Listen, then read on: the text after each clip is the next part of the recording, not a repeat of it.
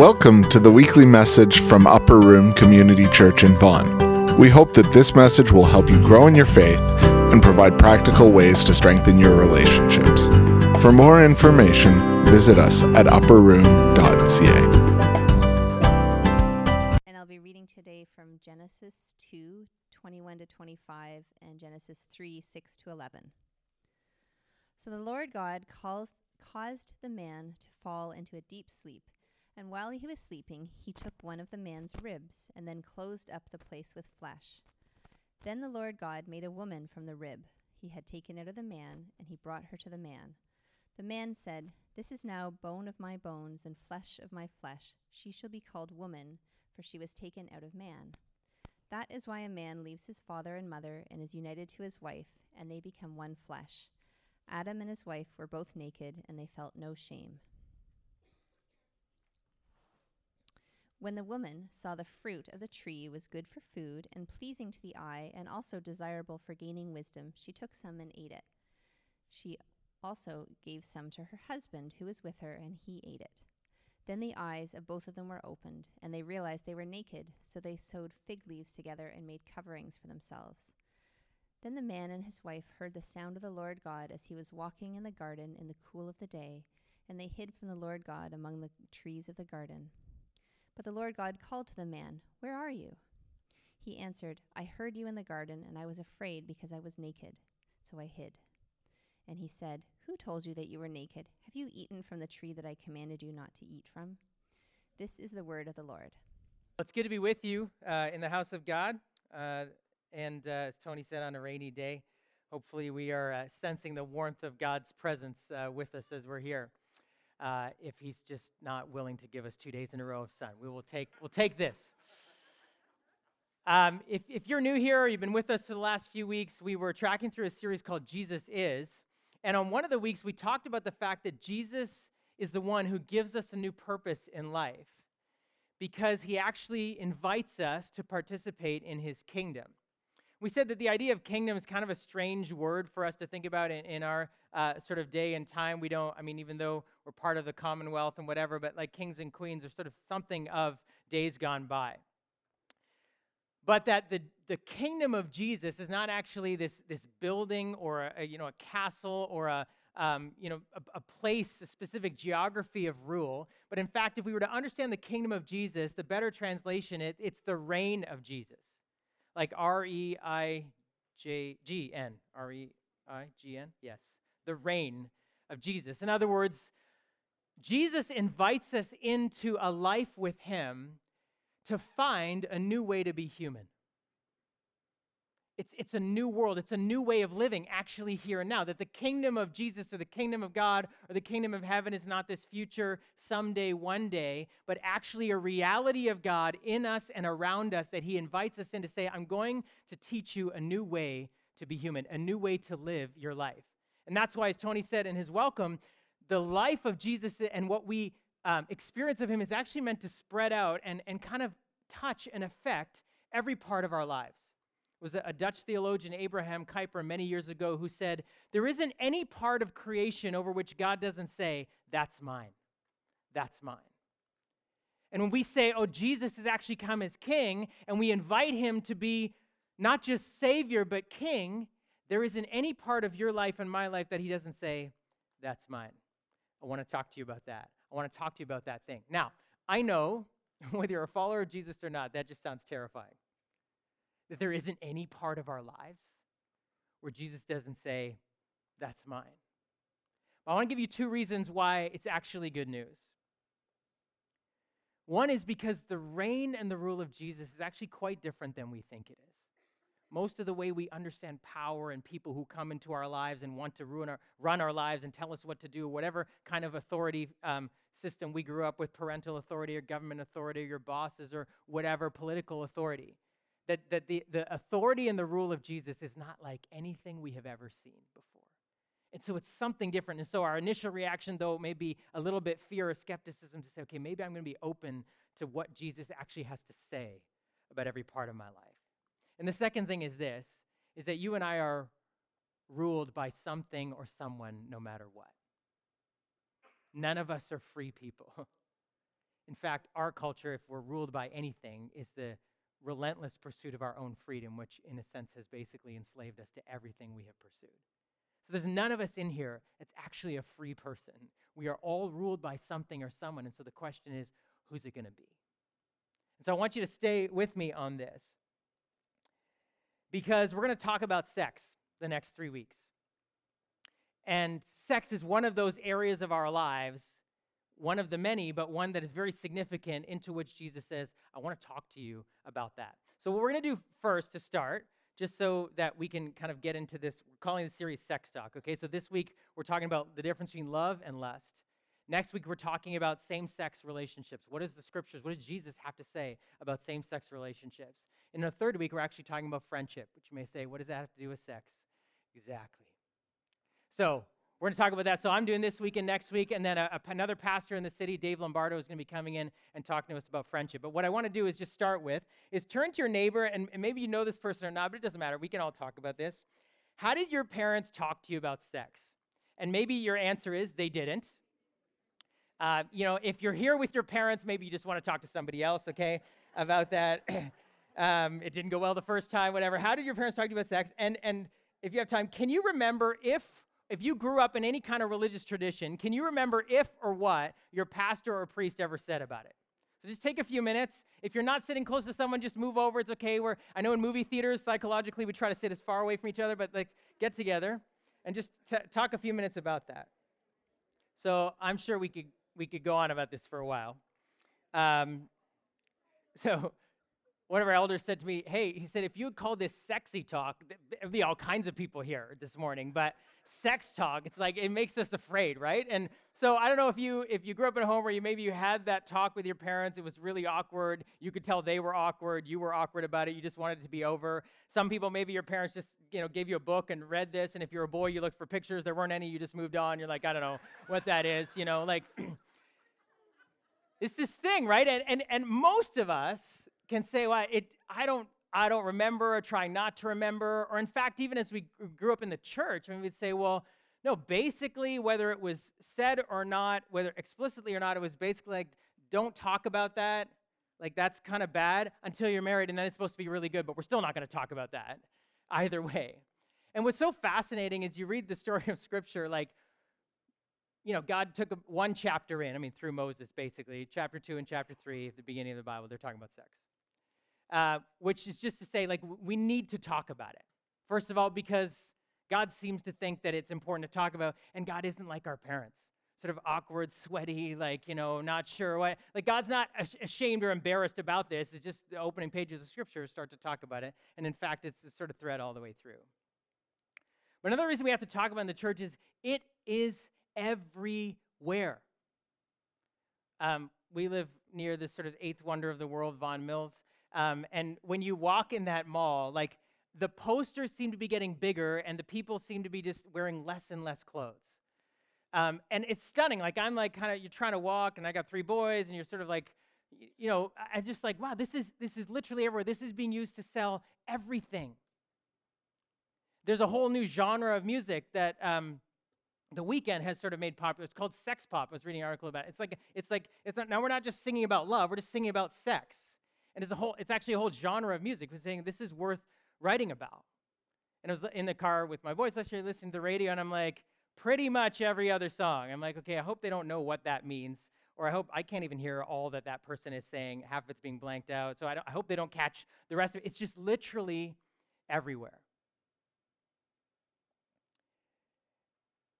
Apparently, Facebook now has like 51 different um, gender identities that you can select as part of your profile. And the issue of gender identity and sex, though they're separate issues, they're very much connected, and they're part of it, is literally in, in almost every other conversation we have, every, art, every, other article in the newspaper. So it's everywhere. God talks about it, it's everywhere, but it's also, it is something really, really powerful. It was a study done a couple of years ago by an organization called Media Smarts with Ontario high school students and they found that 67% of high school boys are regular viewers of internet pornography. 67%. If I told you that two thirds of male high school students were addicted to cocaine, you would be, like there would be you, you would we would be reading about it on every single page and yet uh, like doctors psychologists sociologists are saying that the effects that pornography has on the brain is not like alcohol it's actually like crack cocaine very similar physiologically in terms of what it does to your brain and your body. So we have a a pandemic an epidemic with the next generation of kids. These are ontario students in our high schools. It is very powerful. I told you before that the um, the porn industry makes more money than Major League Baseball and the NFL and the NBA combined. Makes more money than Google, Apple, Microsoft combined. It is a world eh, because it's such a powerful thing because it's an addiction. The Center for Disease and Control in the United States says that one in two people will have an STD by the time they reach the age of 25. 50% uh, sorry, that's from bedsider.org, which is a, a, birth control website. The Center for Disease and Control says that 24,000 women every year um, be, are, are struggling with infertility because of undiagnosed STDs. It is literally killing us as a culture. It's causing major problems in marriage, not just because of pornography addiction, but just the way that human beings are learning or not knowing how it actually interacts sexually. And marriage is one of those things where it's like you're you're just sort of expected to know how to do it and to be great at it. right? Like this is what our sort of culture tells us. You're expected to know what sex is, how to be great at it. And yet so many marriages are struggling, even if there aren't affairs, even if there aren't addictions. There's just this feeling like we're, we're, not, we're not connecting on this. And so there's feelings of emptiness or disappointment or unmet expectations. And Actually, interestingly, if you read through the history of Scripture, you'll find that, like, in some of the pagan religions that were surrounding God's people, sex was actually a part of their worship. Like, it was a, it was a part of their worship life. And so, from the beginning of time, people have known that sexuality and spirituality are very much connected. They're both really powerful things. And we live in a culture that says it's no big deal unless you're not doing it. Right? Oh, it's no big deal. It's just an appetite, it's just an exchange, but you're not doing it. And that's really, and we actually have this backwards view and saying, no, it's actually really powerful, and therefore we need to talk about it. And so it needs to be a regular part of our conversation as a church. So I think I preached on it like two years ago. So we're, we're way behind people. We're going to be talking about sex this morning, or sexy talk. Maybe we'll change it next week. the Ten Commandments that, that God gives his people, there's a commandment that says, do not commit adultery, which is, you know, fairly straightforward. Don't have sex with someone you're not married to. Don't have sex with someone who's married to somebody else. That's sort of what that commandment was. And if you read, interestingly, throughout Scripture, they just seem to fail to keep this. I mean, at one point, one of Israel's kings had 300 wives and 700 concubines. The word adultery just sort of seems to be insufficient to describe what's happening in that verse. It was just a product of what kings did in that world. And so we can see Israel actually, in that one single commandment, wasn't even able to keep it. And so Jesus comes and he begins to teach about the commandments. One of the things Jesus says often, and, and especially through this, this one Sermon on the Mount, which is kind of the, the re-giving of the law to Israel's people, Jesus says, You've heard it said this, but I say this. He often re- refers to, You've heard it said, um, oh, it's up there now, read it. You've heard it said, You shall not commit adultery, says, quoting Ten Commandments. But I say, he was giving them, in a sense, a new law that anyone who looks at a woman lustfully has already committed adultery with her in his heart. It's interesting because Jesus, in many of the other commandments, like, you know, the Sabbath, Jesus seemed to loosen a lot of the restrictions. Like they had made many, many restrictions on the Sabbath, and Jesus was always loosening them. They had made this, there's this commandment, you have to honor your father and mother. But Jesus kind of seemed to loosen it, say, yeah, honor your father and mother, but everybody in, in, in the family of God is your father and mother. You should be treating everyone with respect, not just your parents. So he loosened a lot of the commandments. But in this one, he goes even tighter. That can you imagine if you're sitting there you're going, they were like thinking, and he's talking to people, it's like, yeah, I've kept the law. I've never committed adultery. He said, Oh, really? Have you ever looked at someone lustfully? Rhetorical question. No one's putting up their hand. You've committed adultery. You've broken the commandment. He introduces this idea of lust and makes it even tighter, to which now everybody in the room, man or woman, is going, oh, yeah, okay. Well, what does this word lust actually mean? Hear it. I would say that probably what comes to mind is this idea of like really strong sexual desire, or maybe what we would say is like t- your, when your sexual desire is too strong and that maybe you'll become an addict or whatever, that, that's what lust is. But that's not actually what lust is. And if we think that's what it is, we'll not actually understand what Jesus is trying to tell us here. Because he says something interesting. He says, anyone who has lusted after another person in their. Lust clearly has something to do with not something you do, it's something that you feel and something that you think. It's about what's happening on the inside of a person. And that's what Jesus did all the time. He's saying, okay, yeah, you're keeping the external law. No one's ever caught you cheating on your spouse. But let's talk about what's in your heart. That lust is actually an issue of the heart. And, and how exactly? We got to go back to the passages that were read in the beginning um, to understand what lust is. And so here's just a short version of what Serena read for us in Genesis chapter 2. Adam and is created, God creates Eve, they meet each other, they're standing there naked, and Adam starts, you know, busting a rhyme. Like he's kind of a poet, right? He says, and this, this is now bone of my bones, flesh of my flesh, she shall be called, whoa, man. For she was taken out of man. That is why a man leaves his father and mother and is united to his wife. And listen, they become one flesh. Adam and his wife were both naked, and they felt no shame. This one little verse actually describes to us what sex is. And in order to understand what lust is and how it's different than love and sex, we got to understand. And there's two lines. One is the two become one flesh. The second is they were naked and felt no shame. One flesh, as one author had put it, it describes self donation. Self donation, that I am giving myself completely to the other person to become one with them. That's the first thing we see about sex. It is radical self donation. But nakedness without shame is what? Self disclosure. To be naked in front of another person and not be ashamed is to say, I'm not afraid to be vulnerable. I'm not afraid for you to know me just as I am. Isn't that a beautiful picture of what sex is? And it's not just sex being described here, but it's this idea of nakedness and one flesh. It is this giving, and, and later on, the Apostle Paul, as he's explaining this passage, says, Yeah, that's what it's like in marriage. The husband's body does not belong to himself, but it is the wife's. His body belongs to his wife. And the wife's body does not belong to herself, it belongs to her husband. It's this, he's saying, you give yourself away to the other person and, and the nakedness of it and the intensity of the act of sex says just how radical is this self giving. It is as if you are leaving this life of independence and becoming completely joined to another person in one flesh. Two becoming one is not just a vivid picture of what happens in sex, it is a description of what is meant to happen as two people have sex in the marriage relationship. It is giving myself to you, radical self donation, but also self disclosure that I'm not going to hide anything from. Think about that little phrase, nakedness without shame. It's this idea that I'm, not afraid to be myself in front of you.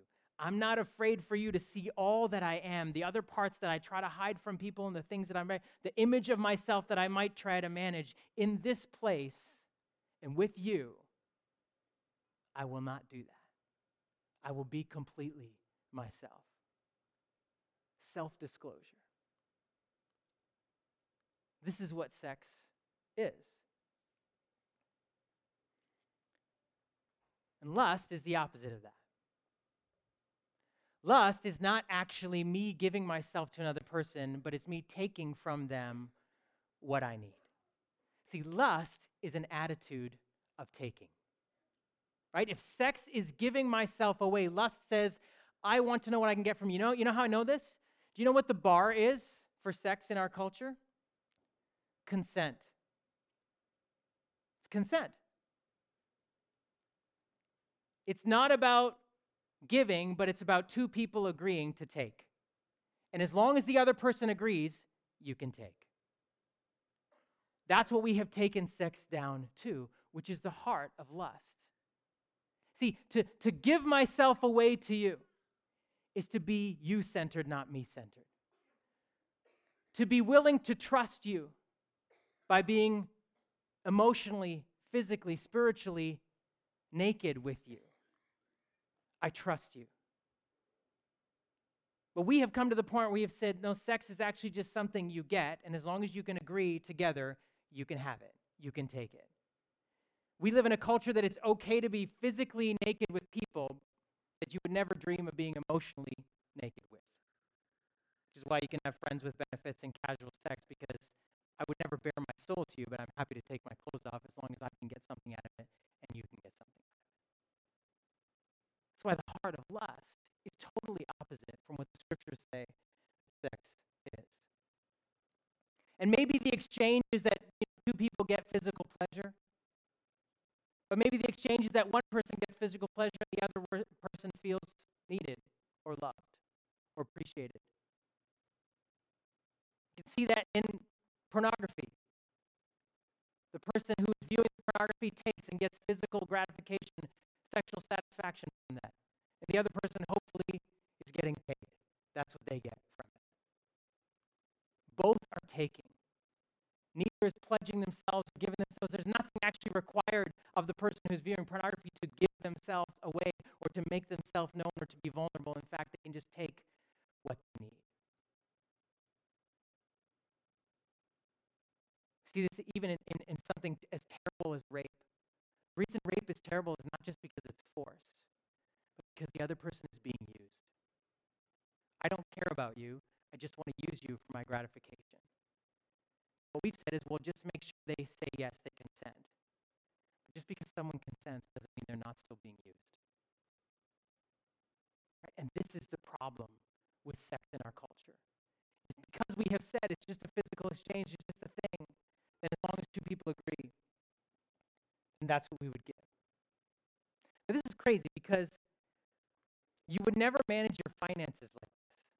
Like, no parent says to their kid on the way to college, listen, when you're there, you might meet someone and you might fall in love and you might be tempted to merge your bank account. Don't do it yet. But if you really love them, take this paper, go to this bank, and just merge your finances safely. We would, right? We were like, are you crazy? You're going to merge your finances somebody you just met, or somebody you think you're in love with, or somebody that you're dating right now? We would never do that. But we're telling our kids, it's okay, just do it safely, as if there's such a thing. It's okay, mingle your soul. Give yourself away to someone who just wants something from you. But as long as you can get something out of it, it's okay. We have lost our minds about this because we don't realize how powerful it is. And all we are doing is feeding into the pattern and the mentality of lust. If you were sexually active when you were younger, chances are something that somebody told you or you decided I could get something out of this. Maybe it was sexual gratification. Or maybe it was just be able to say, to, like, have some bragging rights to tell your friends. Or maybe because you felt like you were the only crazy one who was holding out and you just didn't want to be that person anymore. Or maybe at least someone is giving me attention for some reason for some period of time. Whatever it was, it was an exchange. And it was consent. But it wasn't love. It wasn't even, according to Scripture, sex. It was just lust. It was two people agreeing. Because lust is an attitude that takes. This is why lust is so destructive. Because even though both people agree, both are diminished in the exchange. See, the person who watches pornography, of course, the one who's on the screen is being diminished, is being dehumanized, is being treated as a product. But so is the person viewing. They are being dehumanized. They're telling themselves, I can have sexual gratification apart from relationship. And they are losing touch real intimacy looks like. If you've ever battled through something like that, or you are battling through something like that, or you've walked alongside someone who's battling with a pornography addiction, you know it actually destroys relationships. It destroys your ability and desire to even just be with people. It makes you feel isolated. You are being diminished. See, when we worship something that isn't worthy of our worship, our hearts actually begin to. Right? We worship something that isn't worth our time, our energy, our money, and saying, You are the thing that gives me ultimate reality, ultimate satisfaction, ultimate delight. If it's not enough for us, the soul actually begins to shrink, which is why lust is so destructive.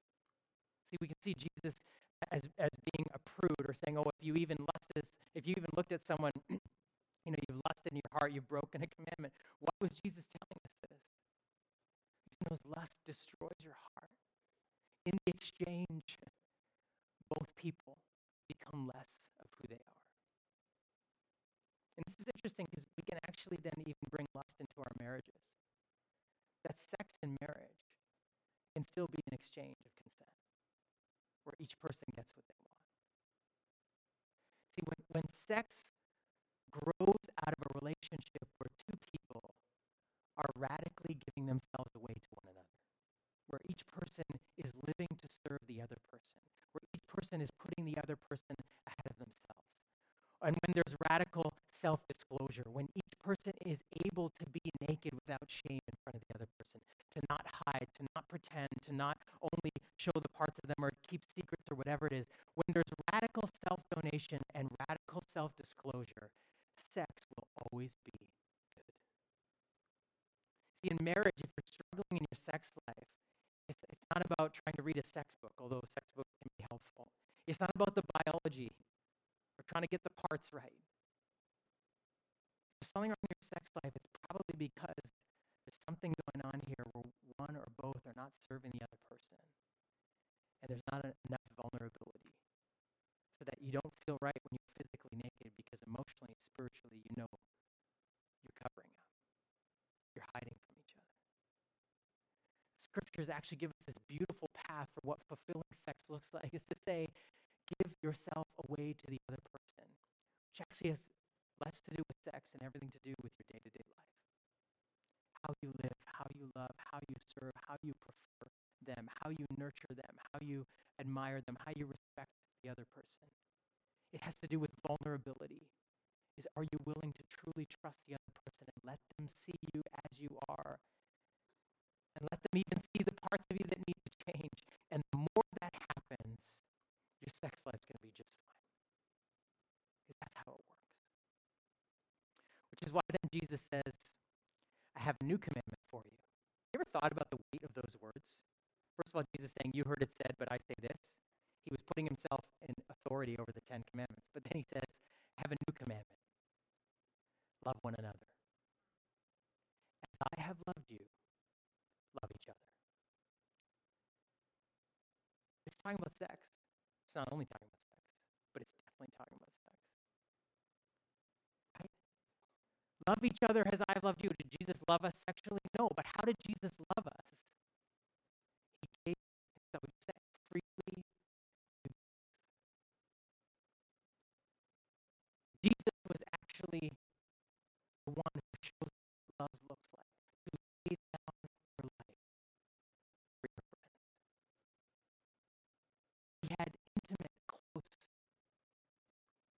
sexual relationships with a bunch of guys.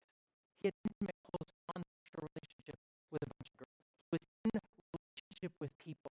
Though he was a sexual being, he was having relationships that were not sexual relationships at all, showing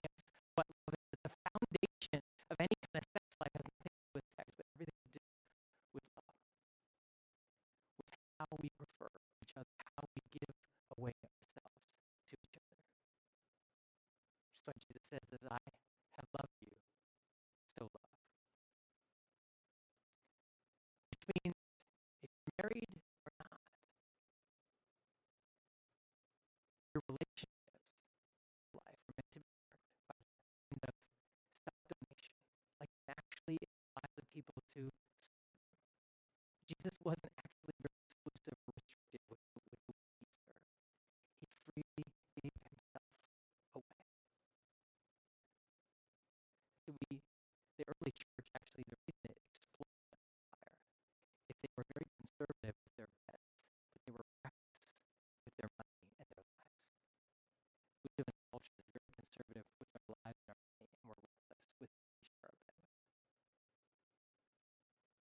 The love of Jesus. Say, no, not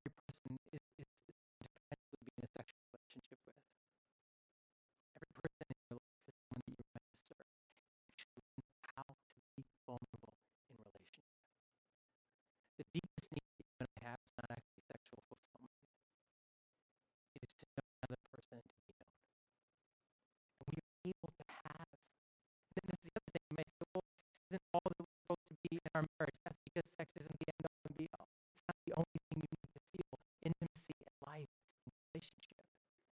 You need that friendship with the other person, but also with other people around you because deep longing is not sexual fulfillment, but relational intimacy. Know others and.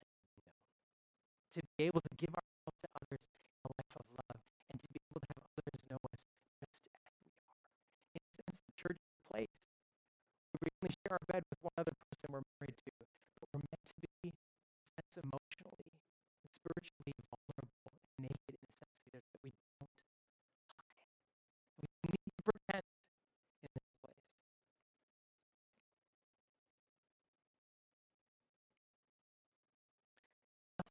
attitude that takes. Love is an attitude that gives. Is the difference between love and lust. Lust takes lust, lust sees relationships for what I can get out of them, for how I can use this person or this thing to my advantage. Lust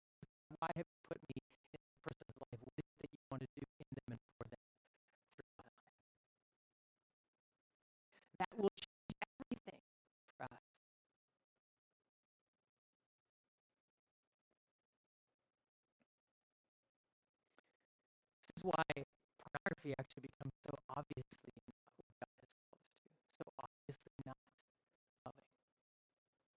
To live a life of love is to reject the idea that I would use another person for my gratification. This is why love means that I'm never going to view anybody else than I'm married to, except that someone maybe I'm meant to pray for. I said, you know, I've, I've changed. You know, when I drive down the street, I see a beautiful woman with a bus up. He said, "It's the last thing I pray is for praying for her. I said, God, I don't know where she's going today. Maybe it's just an interview on what life is like. What's that, what's that doing? You know, it's kind of crazy. It's like, actually, no, that person is not for my enjoyment. Child of God. Going on in their life? How can I serve them for the 30 seconds that I drive past? How can that change the way that we view people around us? We say, God, you put me in their lives. How is that I can serve them? So here's what I want to encourage you to do. Things. Detox. I want you to consider doing maybe a fast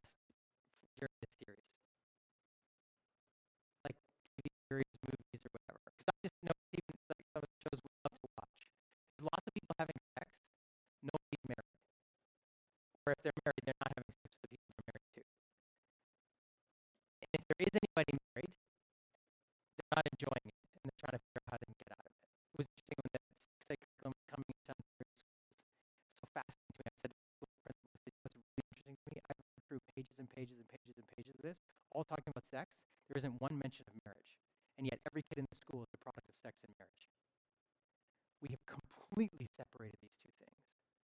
And the world that we live in just continues to immerse us and say, sex is good if you feel like it. Sex is good as long as someone else kind of agrees to do it. It's no big deal, and you should do it regularly. There's something wrong if you aren't. So some of this is just a bit of a detox to go, you know what? There's nothing wrong with watching TV shows and whatever, and it's okay for people to think differently than I think about. The problem is what I'm immersed in is a worldview that has completely lost its mind and completely enslaved to this thing that we said we were free to pursue to whatever extent we wanted. So some of the detox is just say, okay, can I just kind of step away from that for 30 days? But here's maybe one which will actually even bear more fruit in your life. I want you to discuss something with a close friend or spouse, whether you're married or not.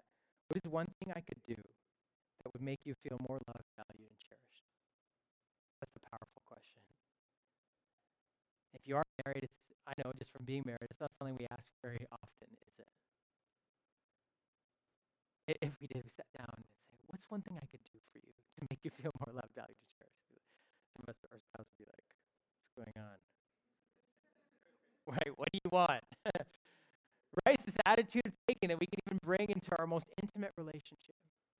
So just- I want you to have this conversation. If you're not married, just have it with a friend, friend that you're, because this is about learning intimacy, vulnerability, and self-donation, not about learning sex. It's about learning what love is and rejecting lust as this false, second, less than thing. So find somebody. If you are married, for sure, for sure with that person. And I was thinking, you know, what would happen if we started to change the way that we viewed each other in relationships like this? Like, could you imagine a world with no sexual assault, with no rape, with no STDs, with no pornography, with no human trafficking? Could you imagine a world like that? And we say, no, that's impossible. And that may be impossible in the world out there until Jesus returns to set things right. It's not impossible in your world. The Apostle Paul, in one of his letters to the church, says, You people, we are meant to shine like stars. It's not impossible in the world that you live in to begin to change the way you see and you treat people. And when you do, the world around you starts to say, man, you live differently. There's something attractive about it. So forget whether or not we, all of those things can change in the world. If each of us, if the church, if the 2.5 billion people around the world who call themselves followers of Jesus began, we began to treat each other like this, the world would change. In a few moments, we're going to take communion. It's the symbols of the, the blood and body of Jesus, which first of all symbolize the love of Jesus for us, right? That he has given himself to us without holding back.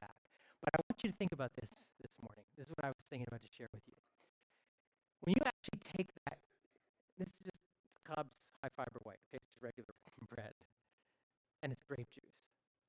But there's this thing about when we participate in communion, it's not just receiving Jesus, it's actually taking him into our lives.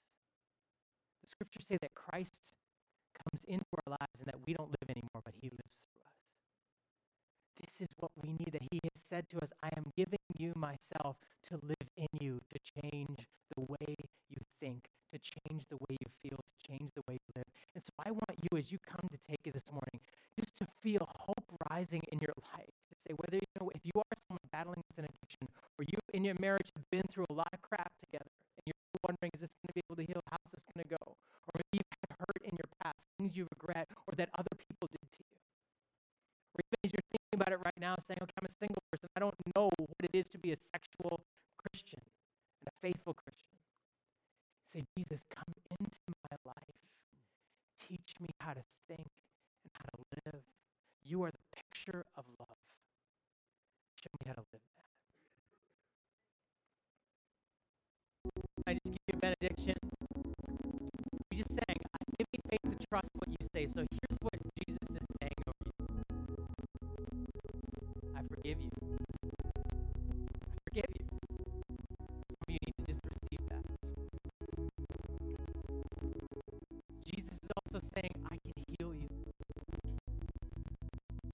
you have been through, I can heal you.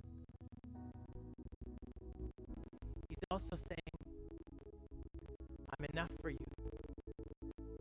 I'm enough for you. No matter how dissatisfied or frustrated